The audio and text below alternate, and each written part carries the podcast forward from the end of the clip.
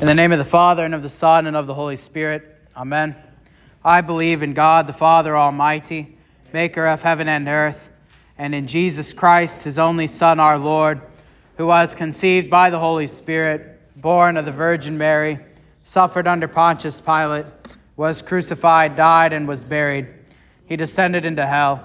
The third day he rose again from the dead. He ascended into heaven and sits at the right hand of God the Father Almighty. From thence he will come to judge the living and the dead. I believe in the Holy Spirit, the holy Christian church, the communion of saints, the forgiveness of sins, the resurrection of the body, and the life everlasting. Amen. And we'll go down to the catechism memory work. What do you believe according to these words? I believe that when the called ministers of Christ deal with us by his divine command, in particular when they exclude openly unrepentant sinners from the Christian congregation and absolve those who repent of their sins and want to do better, this is just as valid and certain, even in heaven, as if Christ our dear Lord dealt with us himself. And the Bible memory work. As far as the east is from the west, so far does he remove our transgressions from us. Psalm 103:12. Let us pray. Our Father, who art in heaven, hallowed be thy name. Thy kingdom come, thy will be done, on earth as it is in heaven. Give us this day our daily bread, and forgive us our trespasses, as we forgive those who trespass against us. And lead us not into temptation, but deliver us from evil. For thine is the kingdom, and the power, and the glory, forever and ever. Amen. And Luther's evening prayer. I thank you, my heavenly Father, through Jesus Christ, your dear Son, that you have graciously kept me this day. And I pray that you would forgive me all my sins where I have done wrong, and graciously keep me this night. For into your hands I commend myself, my body and soul, and all things. Let your holy angel be with me, that the evil foe may have no power over me. Amen. The Almighty and merciful Lord, the Father, the Son, and the Holy Spirit, bless us and keep us. Amen.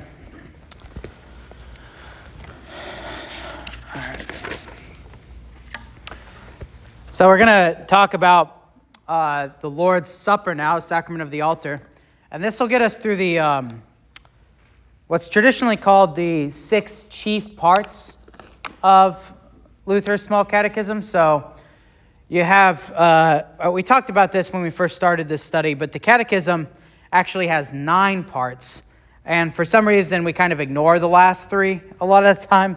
But I think the last three are actually kind of important um, which are daily prayers, Christian questions and answers, and the table of duties. We already talked about the daily prayers section when we talked about the Lord's Prayer. We kind of connected those together. And uh, similarly, here, when we talk about the Lord's Supper, um, we're also going to talk about this is on page 326, by the way. Um, we said that earlier. Uh, we're also going to talk about Christian questions and their answers, uh, which is on, on page 329. So um, you can kind of keep an eye out for that as well. It'll, it will, we'll do that last. But uh, really, these two things are connected. So the last three artic- or sections of the small catechism connect back to the first six. So you have um, daily prayers, right? So you learn how to pray and what prayer is, and the Lord's Prayer, and then daily prayers tells you, yeah, you're actually supposed to go and do this, right, in your life. And then um, the, the table of duties, right, you learn how to live in the Ten Commandments and the theology of what God wants you to do in the Ten Commandments and in the Creed. And then the table of duties encourages you, yeah, I actually go and live this way, right, in my, in my vocations. And then in the uh, Christians and questions and their answers, right, you learn about the theology of the Lord's Supper in the sacrament of the altar section. And then the Christian questions and their answers is about actually preparing to go and receive it. Right? So those last three sections of the catechism are about putting into practice what you learn in the first six uh, articles. So that's why we call it the, the six chief parts, is the first six. But anyway, all that to say that the sacrament of the altar section, this will be the last section. So um, that, uh, this this will kind of get us through the um, main portion of, of the catechism. All right, so um, when we talk about the sacrament of the altar, uh, there's a couple things that we, we want to talk about. Uh, so we want to talk about the theology of it first, which the two main aspects of that are uh, the reality of the Lord's Supper. So, what is the Lord's Supper? And then, what is its benefit? Right? So, we did this kind of with baptism. When we said, what is baptism? And then, what does it do? Right? Same thing with the Lord's Supper. We, we want to talk about those two things, and that's kind of how Luther splits it up. Um, then we want to talk about uh, the uh, what what kind of the biggest issue is, I think, for Lutherans, modern day Lutherans, especially in the LCMS and the Lord's Supper, which is uh, closed communion. We want to talk about what that is and why we practice it. Um, and then and then we want to talk about the uh, practical aspects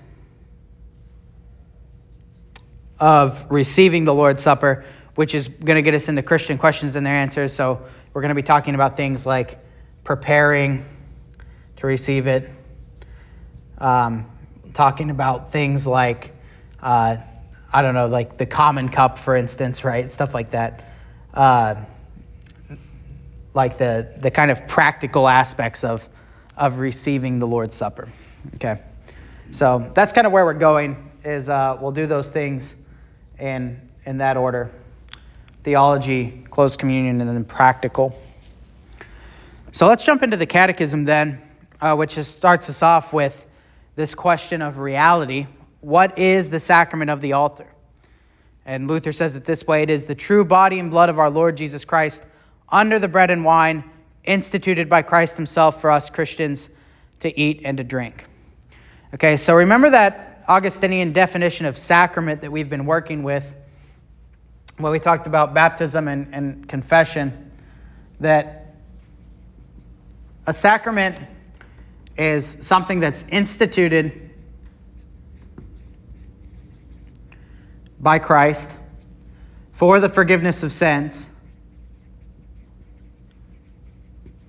and attached to a physical element.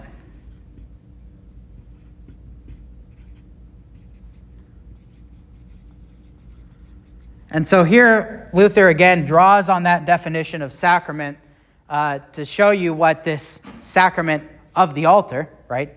Um, it's, oh, it's kind of interesting, by the way, right? The Lord's Supper is, uh, so baptism generally is just called baptism, right? Sometimes we'll call it like the washing of regeneration if we want to be fancy or something like that. But uh, normally, the baptism is just called baptism. But the sacrament of the altar is called like six different things right? So we have the sacrament of the altar, which is what's in the catechism, but no one ever really says outside of the catechism. Um, but it's funny because that's what's actually in the catechism. And then we have the Lord's Supper, right? Uh, we also have uh, communion, right? And uh, uh the other popular one, um, I don't say it much, and I haven't heard anyone here say it much, but the other popular one is uh, Eucharist. Has anyone heard this? Eucharist. Um, so the word Eucharist means thanksgiving. It's a Greek word, Eucharisto, to give thanks. And uh, why is it called the Eucharist sometimes? Because after supper, when Jesus had given thanks, right? Uh, he, gave them the bread and the wine. So um, sometimes it's called the Eucharist, is uh, one one term for it, and that's kind of coming back into vogue is, uh, is that term in Lutheran circles. So, anyway, it's kind of interesting, but yeah, communion, the Lord's Supper, uh, the sacrament of the altar, they're all the same things, right? And they all have kind of different, a little bit different connotations, but, but all the same thing. And uh, they, they do, they do kind of do teach us different things, right? So, communion emphasizes that we're uh, in fellowship with God and in fellowship with one another. Uh, the Lord's Supper institutes that, or kind of indicates that this is that it's possessive, right? This is the supper of the Lord in that way, genitive case. And the uh, sacrament of the altar, right? That, that's the most plain one. It's the sacrament that's on the altar. kind of like that. So, anyway, I find that interesting that we, we use all these different terms. But just in case you hadn't heard all those terms before, if you ever hear any of those, it's talking about the same thing. All right, but Luther draws on this idea of sacrament, right? So it's instituted by Christ himself, and the, the physical elements are the bread and wine. And um, we're going to get into this idea of for forgiveness uh, later on, that this is what it's for. Uh, but he's what he's doing here is he's showing this this fits this definition, right? This is uh, one of these things that God Christ has given to us to do. Now, he is then going to connect that, as Luther does, and as any good Lutheran and any good Christian should do, to the direct words of Scripture. Right? And this is one of the Lutheran distinctives when it comes to the sacrament of the altar, is that we're going to turn again and again to the words of institution. That the main place we're going to go when it comes to defining our theology and the reality and the benefit of the Lord's Supper is the plain words that Jesus gives when he institutes the Lord's Supper. Right? Um, the words of institution. Sometimes this is also called um, the words of our Lord. Right? So sometimes this will be the words of our Lord. And uh, if you ever see this in, I don't remember what it has in the hymnal. Sometimes you'll also hear that in the Latin translation, which is the verba, which just means words, domini, which is of our Lord. Um, that's it, yeah, domini. Uh, and then sometimes that's just shortened to, people will say the verba, right? Because these are some of the most important words uh, when it comes to our theology of the Lord's Supper, right? And these are the words that we say every week, right? When the pastor uh, consecrates, we'll talk about what consecration is later. When the pastor consecrates the sacrament of the altar, he, in the stead of Christ, says the verba, right? The words of our Lord, right? So we're going to uh, turn again and again to, to these words. So, what are these words? Okay, so where is this written? And uh, we get here the holy evangelists Matthew, Mark, Luke, and St. Paul write. So this is interesting, by the way, that um, in the Gospels, right, you have Matthew, Mark, Luke, and John. And John actually does not record the words of institution. So when John is in the upper room, it's, it's, it's a really funny thing because all of John 14 through 17, Jesus is at the Last Supper. Right? So John actually spends like a like 25% of his gospel at the Last Supper, recording what Jesus is doing in the upper room, right? He washes the disciples' feet, um, he uh, preaches to them about the Holy Spirit, and then he uh, has this high priestly prayer in John 17. And then, and then find out in John 18, that's when they, they're going to the gar- when they go to the garden of Gethsemane. But John doesn't actually record the words of institution, even though he spends all that time talking about the what's happening at the Last Supper. He, he gives you all the other details. But what John does is, in some ways, he's more sacramental, if you will, than the other Gospels, right? Matthew is the one who has the, uh, the institution of baptism, right? He has the Great Commission. But John talks about baptism way more right? Like in John 3, when he talks to Nicodemus about being washed by the water and the Spirit. Same thing with the Lord's Supper. If you read John 6, which is well before the actual Last Supper, um, he has this entire, uh, the, after the feeding of the 5,000, um, what's called the, in John 6, the bread of life discourse, which in one way is not about the Lord's Supper because the Lord's Supper hasn't been instituted yet. But on the other hand, is also very much about the Lord's Supper, right? Because he says things that only make sense after he's instituted it, right? So he's kind of prophesying, if you will. But he says in John 6, right, he says, like, unless you eat the bread of life, uh, and no, unless you eat my flesh and drink my blood, right, you have no life in you, right? And this is where he says, I am the bread of life, right? What else can he be talking about? Um, I mean, it is a metaphorical eating in, in one sense, but in another sense, uh, as New Testament Christians having received the institution of the Last Supper, it's very hard not to hear the Lord's Supper in those in that discourse. So anyway, that's just a total aside. That it's it's it's funny that John doesn't actually include the words of institution themselves, but he talks around them. So anyway, that's beside the point. But also um, worth noting. So we get the words of institution in Matthew, Mark, and Luke, and then uh, St. Paul records them in 1 Corinthians 11. And that's actually one of the better places to look because there has been time that has passed since the Last Supper and when Paul is celebrating the Lord's Supper in Corinth, or talking to them about celebrating the Lord's Supper. Right? So when, when Paul writes to Corinth, this is after the ascension into heaven. This is after Pentecost. Right? Um, so it's not like, you know, um, wait, yeah, one of the one of the things that we come up against as as Lutherans, especially in the South, in terms of the Lord's Supper, is kind of a symbolic view of the Lord's Supper, right? And the symbolic view basically says that the only real Lord's Supper that happened was at at the Last Supper, and now we're just kind of doing a representation of that whenever we celebrate it. But if that was the case, right? Uh, Paul would not make such a big deal out of it and, as he does in 1 Corinthians 11 and say the things that he says about it in 1 Corinthians 11. Right? In 1 Corinthians 11, when he introduces the words of institution, he says, I am passing on to you what was passed on to me, right? That we're going to celebrate this together. And uh, he says some things that very much indicate a real presence, understanding there. Uh, we'll get to that later.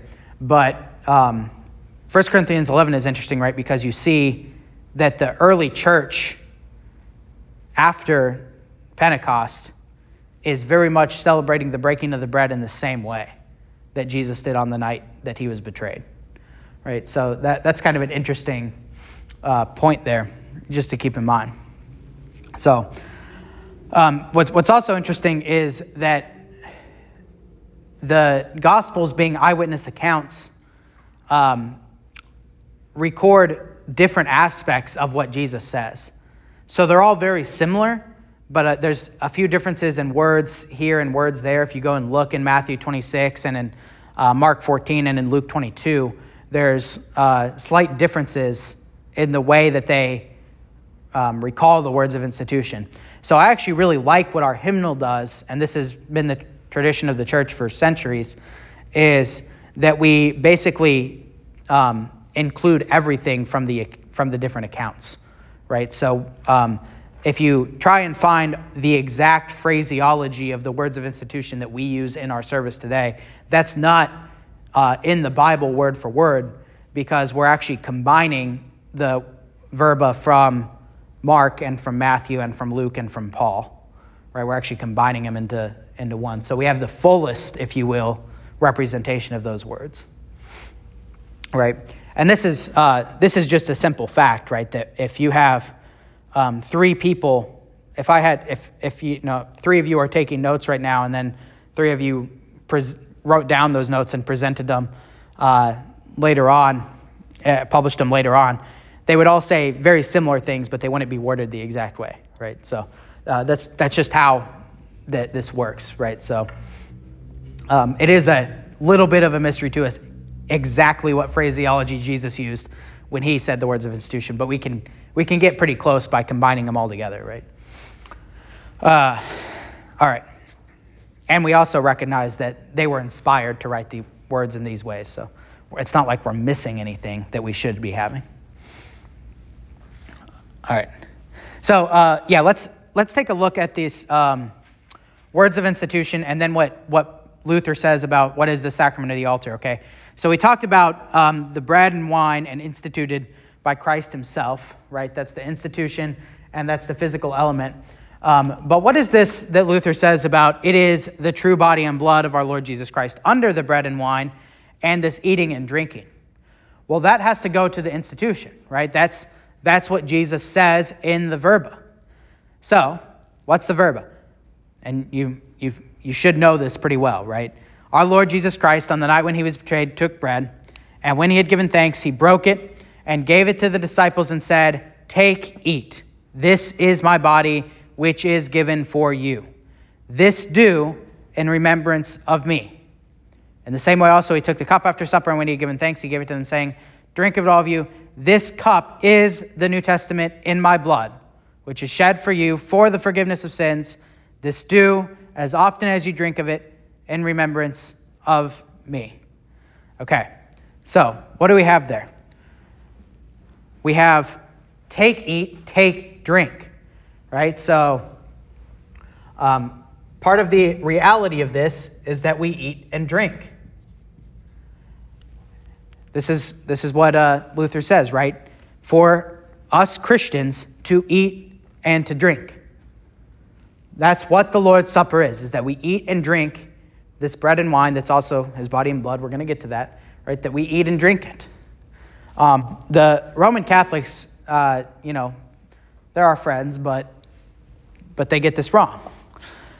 The the Roman Catholics, right? They, they'll consecrate the the elements, so they'll have the bread and wine, um, or they'll consecrate, especially the host, the bread, and then they'll put it in a what's called a monstrance. I don't know if you've ever seen one of these.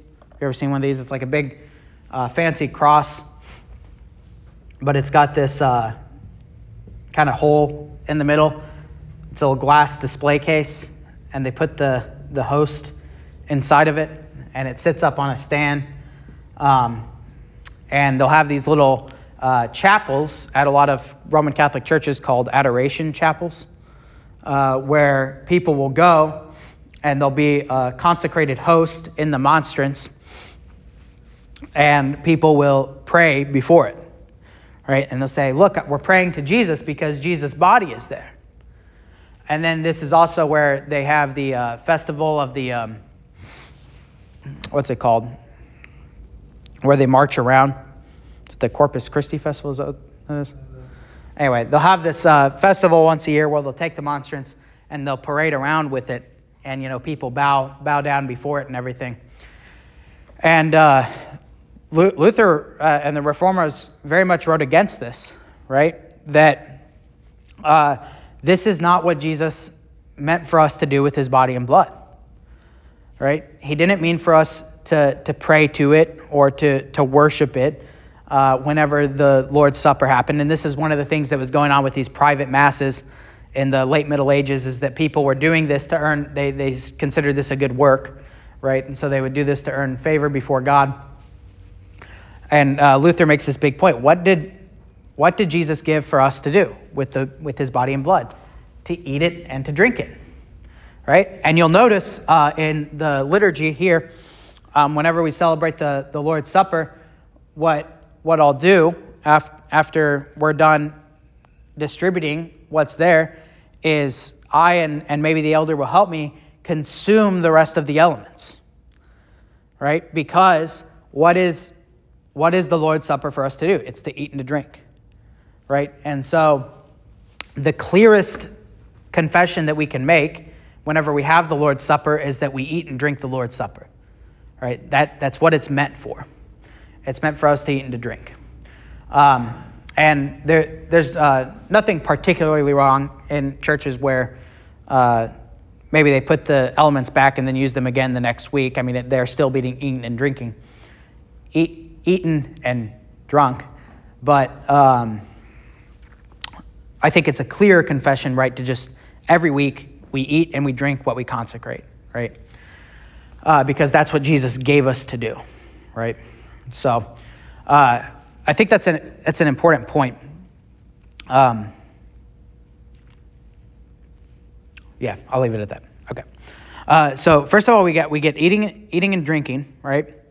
Uh, he broke it and gave it to disciples, and said, Take, eat. And then he said, This is my body. And then we'll kind of take them in pairs, right? So he says, This is my body, and this is the New Testament in my blood. Right? This is my body, and this is my blood. And Lutherans are very big on this. What Jesus says is true, right? If Jesus says, This is my body, and he says, This is my blood, then that's what it is and we don't have to we don't have to uh, rationalize that, right? And there are different ways to rationalize it. So, um, on one hand, you have the, uh, you have kind of a spectrum, right? So, you have the what we'd call the Zwinglians on one hand, to use a historical term, which is kind of the um, the symbolic view, right, where the Lord's Supper is, is totally symbolic of it just it just symbolizes Jesus' body and blood.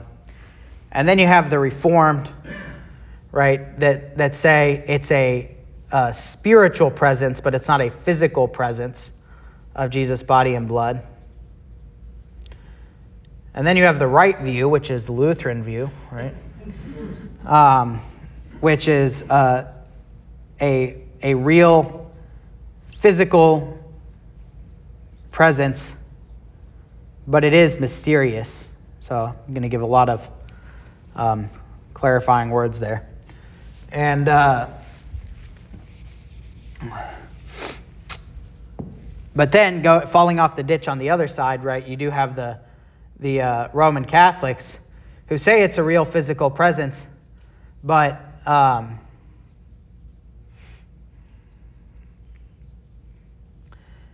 uh, they they believe in what they call transubstantiation, where basically they um, uh, they they we'll, we'll write transubstantiation, then I'll tell you what it is. They basic instead of saying, well, it's a mystery, we don't understand how it works.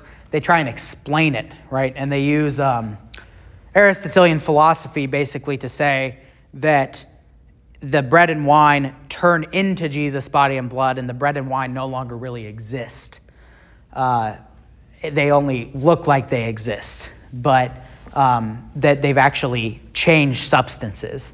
And they use, again, Aristotelian philosophy to explain this, right? So the Lutheran point is, is this, is that when Jesus says, this is my body, that's, that's, all he, that's what he means. He doesn't mean this symbolizes my body, right? Just because it doesn't make sense to us that bread could be Jesus' body doesn't mean we have to rationalize it and say, oh, it's just a symbol. Um, he doesn't mean that this is just uh, spiritually my body, right? He says, this, this is my body, this is my blood. Um, and, uh, but he also doesn't um, say this changes into my body, right? He doesn't explain how it works. It is, it is a mystery right? And so our, our point is always go to the plain words, go to the simple words, uh, because what Jesus says is true, right? We'll see this in the, oh, actually, no, we're doing, a, we're doing different readings um, today than we I did this morning because we're going to talk about stewardship today, but um, in the gospel reading that's technically assigned for today, you have this uh, widow at Nain, right? And the, Jesus walks in on a funeral procession, and this widow is um, in a funeral for her son that's died. And Jesus sees her and has compassion on, compassion on her, and spoiler alert, uh, he raises the, the son from the dead. And when he raises the son from the dead, what does he do? He says, Young man, I say to you, arise. And the child sits up and starts speaking. That's because Jesus' words have power right? When Jesus speaks, when Jesus says something, those words do what he says, right? Same thing with baptism, right? How, how come baptism does what Jesus says it does? How, how does baptism save? It's because Jesus says, baptize in the name of the Father, Son, and Holy Spirit. Say, baptize you in the name of the Father, Son, and Holy Spirit, that does something, right? Because Jesus' words are powerful, right? Jesus' word is sharper than any two edged sword. So when Jesus says, This is my body, that's what it is, right? And we don't have to explain that away. We don't have to rationalize it, right? And, and notice all these other attempts are to, tra- to rationalize it, right? Um, they're trying to, to find a way to make it make more sense. Um, and we can talk about each one kind of individually, but uh, uh, th- this is what I want to point you to is that the words of institution are pretty clear, right? This is my body, this is my blood, and uh, when when Luther defines this, I think it's really genius, right? He just says, "What is the altar? It's the true body and blood of our Lord Jesus Christ, under the bread and wine instituted by Christ Himself for us Christians to eat and to drink." Right? Um, it's just taking those clear words of institution and this definition of sacrament and saying, okay, what's going on here? And it's actually pretty simple. All right, so that's uh, that's the reality of the Lord's Supper. Um,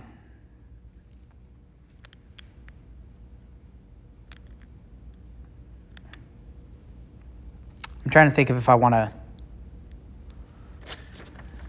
go into that a little bit more.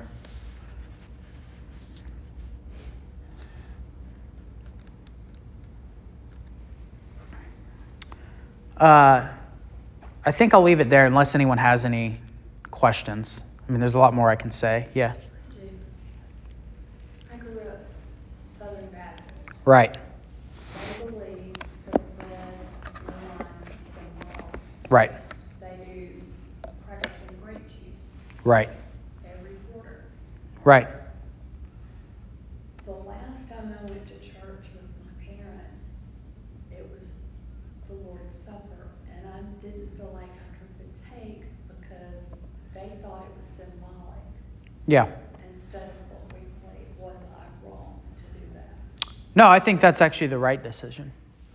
Um, we'll get into that with closed communion, but the uh, basic idea behind closed communion is that there's not just a vertical relationship going on, right? So when we when we commune, um, right, it's the real presence. So we're communing with God, right?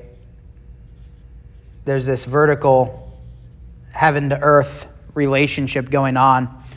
The basic idea behind closed communion that we're going to talk about is that also in the Lord's Supper, there's a horizontal relationship between us going on as well, and that we're actually called to be in fellowship with one another if we're going to partake of this together.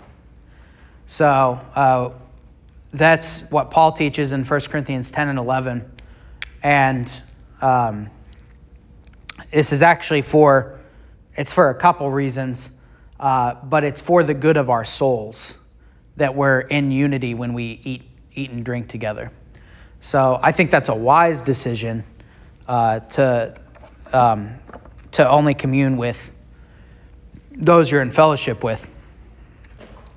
And the other thing about that, too, just as a bit of an aside, is that there's no emergency need for the Lord's Supper, right? So um, in baptism, right, we talk about like emergency baptisms, right, where you might baptize someone who, uh, you know, deathbed conversion or or some kind of situation where someone hasn't been baptized and needs to be baptized before they die, right? um, there's no emergency need for the Lord's Supper, right? Um, the the Bible never says that you have to have the Lord's.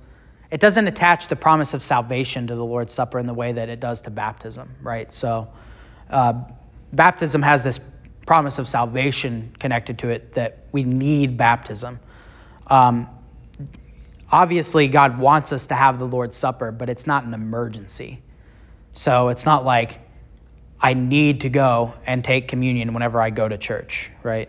Like it's good and it's encouraged, but it's not necessary in the same way that baptism is. So that's that's a little bit of an aside, but I find that you know um, that's sometimes people kind of have that issue. Is like, oh, well, like I need the Lord's Supper. It's like, well, it, it's actually okay. You don't always need to have it just because it's being offered. So.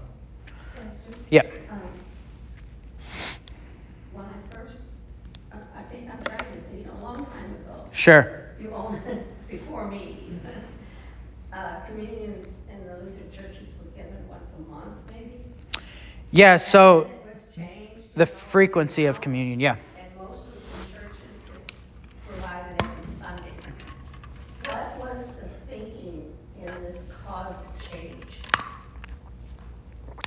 So, Before, it was, you know, you had to go and announce to the pastor before the Sunday, the week before. Yeah. There was just a lot of changes that have been made, let's say, how many years?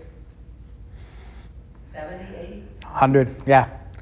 Um, so, that's kind of the nature of history, is that people will um, forget things and then rediscover things, and therefore practices will change over time.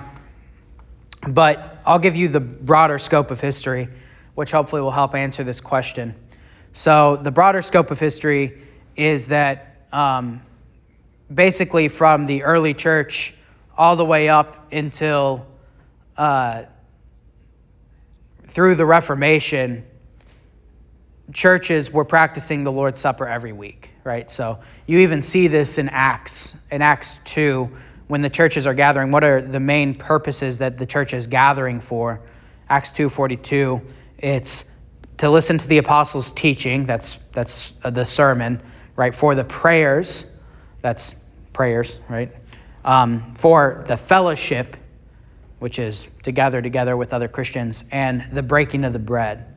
It's the Lord's Supper, right? So in, in the early church, um, and we know this very clearly from the early church fathers as well, is that they're practicing it every week, right? And then very much so in the Middle Ages as well. In fact, you have, like I mentioned earlier, you had these uh, Roman Catholic priests doing private masses constantly. So all throughout the week, they're practicing communion.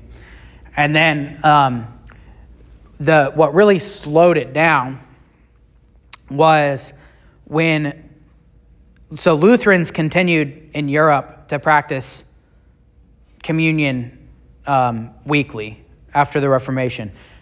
Now there were so a couple things. There were um, non-Lutherans that uh, took a more symbolic view. So the Reformed and the Zwinglians. Um, just Zwingli was a guy who the first guy who argued for symbolic view, so that's why it's called Zwinglianism, right? Ulrich, Ulrich Zwingli. It's kind of fun to say. Um, anyway, the Zwinglians and the Reformed uh, stopped practicing it so often because they had a lesser view of it, right? When Lutherans came to America, there was a shortage of pa- we talked about this with confession absolution, same thing. There was a shortage of pastors, and uh, Lutherans had to, and a shortage of uh, German resources. And so there were a lot of churches that just could not practice the Lord's Supper as often. And so it became, um, and so they took on a more reformed or Zwinglian practice of not pra- practicing the Lord's Supper as often. That, in some places, was once a month, in other places twice a month, in other places four times a year.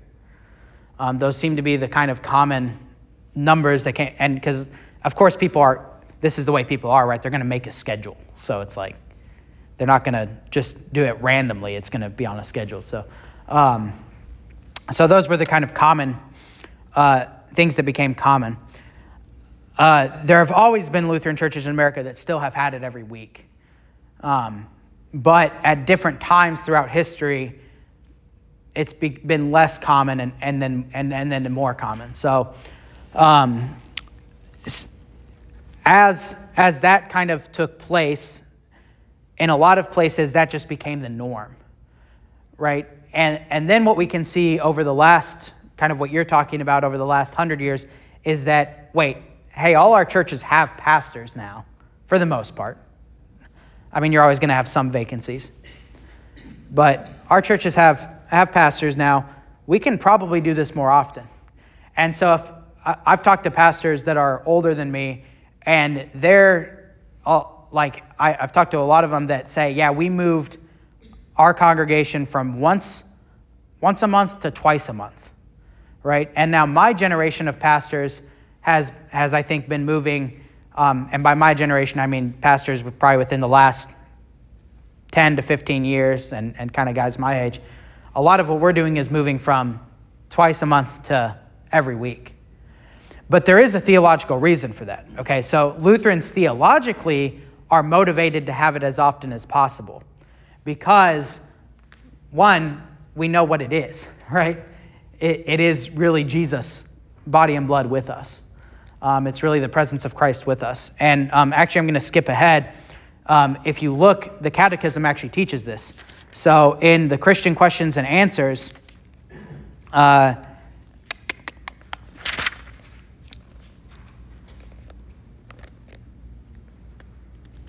in, in uh, question 19, so this is almost the very end of the catechism. What should admonish and encourage a Christian to receive the sacrament frequently? And then Luther answers first, both the command and the promise of Christ the Lord. Second, his own pressing need, because of which the command and encouragement and promise are given. And then question 20, but what should you do if you, do, if you are not aware of this need and have no hunger and thirst for the sacrament? And this is Luther tells a joke here, which is pretty funny. Um, he says, To such a person, no better advice can be given than this. First, he should touch his body to see if he still has flesh and blood. And then he should believe what the scriptures say of it in Galatians 5 and Romans 7. Second, he should look around to see whether he is still in the world. And remember that there will be no lack of sin and trouble, and scriptures say in John 15, 16, and 1 John 2 and 5. Third, he will certainly have the devil also around him, who with his lying and murdering day and night well, let him have no peace within or without, as the scriptures picture him in John 8 and 16, 1 Peter 5, Ephesians 6, and 2 Timothy 2. So basically, what Luther says is um, you should try and receive the sacrament as often as you can because you need it, because you struggle against sin with your flesh and blood. You're in the world and you're constantly tempted by sin, and the devil's trying to murder you day and night and so you should try and be near Christ as much as possible, right? And you should have the forgiveness of sins as much as possible. And in the um, in the apology to the Augsburg Confession, I believe, which is one of the confessional documents that um, LCMS pastors uh, subscribe to in their ordination, he uh, Melanchthon there, who writes that document, says that we celebrate the Lord's Supper every Lord's Day, which means every Sunday right? And so theologically, um, it's pretty clear that Lutherans um, prefer a weekly celebration. But historically, because of a lack of pastors at a certain time and because of the way churches were set up and then also people's memories, um, that hasn't always been the case. Now, the announcing thing is a little bit different because um, the announcing thing goes back to the confession and absolution that we talked about the last couple weeks, where well, I wasn't here last week, I guess, but a couple weeks before that, um, where uh, part of part of this idea of closed communion, which we'll get to, was that um, people, the pastor knew that the people coming to his table were repentant, and that they uh, were not living in open sin or something like that. And basically, the idea that the pastor knew who was coming to his table, and so people would announce. And that has kind of fallen out of practice um, because private confession, absolution, has fallen out of practice, which is how people used to announce. And there was a while there where we kind of, private confession, absolution fell out of practice, but people would still announce. And that's actually what, um, I guess we don't really have them here, but if you've ever been to Lutheran churches that have um, cards that you fill out every Sunday, you know what I'm talking about? Like a registration card. That's, that's, uh, that, that's kind of what announcing turned into. Yeah. The church I transferred from up north, um, a larger church. Three, yeah. Three uh, services a week. Yeah. Saturday night, two on Sunday morning. They have um, communion one week at eight, the next at ten thirty, the next at eight, the next at ten thirty. So there's yeah. communion, but not at every service. Yeah. And but we had cards when I was young that were filled out with your name and everything, and then you checked. Yeah, if, if you, you were communing, yeah. You checked the box if you're going to commune. Yeah, that's pretty common. Yeah. Was that, but that, was that to keep track of? Yeah, it was to keep track of who was communing and how many people. Um, there are a lot of practical benefits to it, right? Like if you know about how many people commune, it's easier to prepare communion, for one. But was it also because the pastor would want to know if someone was never communing, or? Yeah, yeah, there's that as well. Like it, it also has to do with pastoral care. Correct. Like, um, it's it's a, like it's honestly just easier in smaller churches because like I just know, right? Like, I I can on Monday morning I can sit down and track attendance and be like, this person was here, this person communed, this person took the common cup, like, you know, just know. But it's harder to do that in a larger larger church for sure.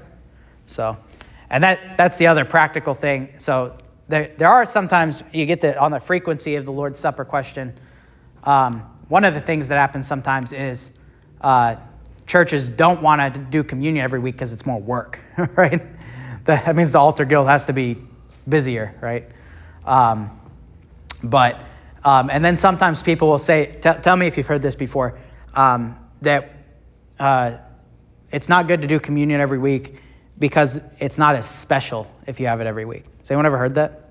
That's, if I, Yeah.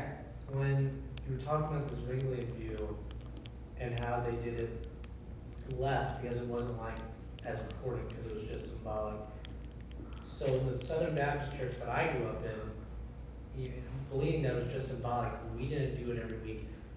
But it was because, at least I was taught, that it would start to lack significance in people's minds. It would just become just a repetitive. uh, Right. uh, ritual, uh, and so by not having it every week, that kept it special. Right. Yeah. Yeah. It's a um, it's kind of a silly argument because there are plenty of things that we do that we do regularly that just because they're significant, they're still significant, right?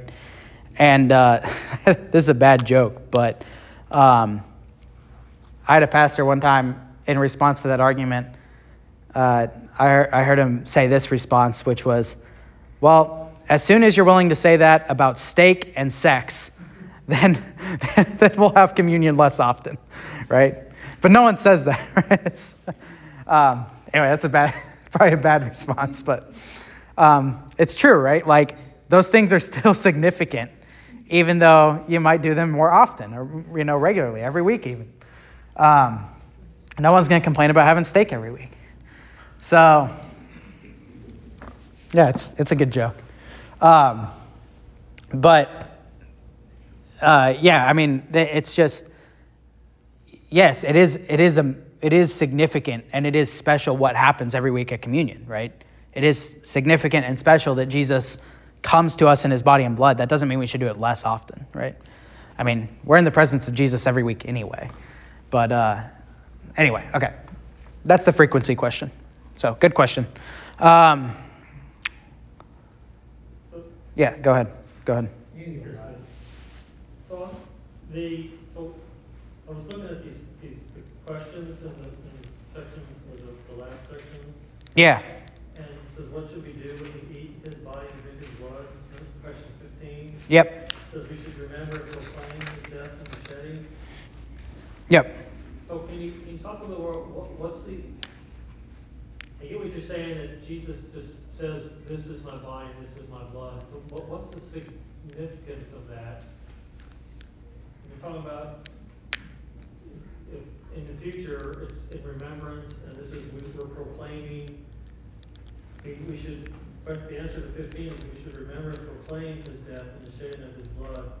So, I'm just curious, is, wh- what's the, why is that important to make a big deal that it is his body and blood versus something else?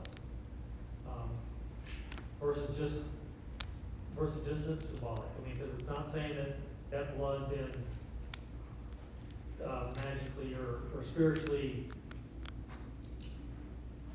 Sorry. thought I was, I was passing, calling down judgment on this. Possibly. But you- as I go through these questions, it doesn't say, and then, and then they actually, you know, the spirit of, of Jesus is there in the, blood, and, and then that, and that transfers something to us. Luther's still just saying it's, we're proclaiming and remembering.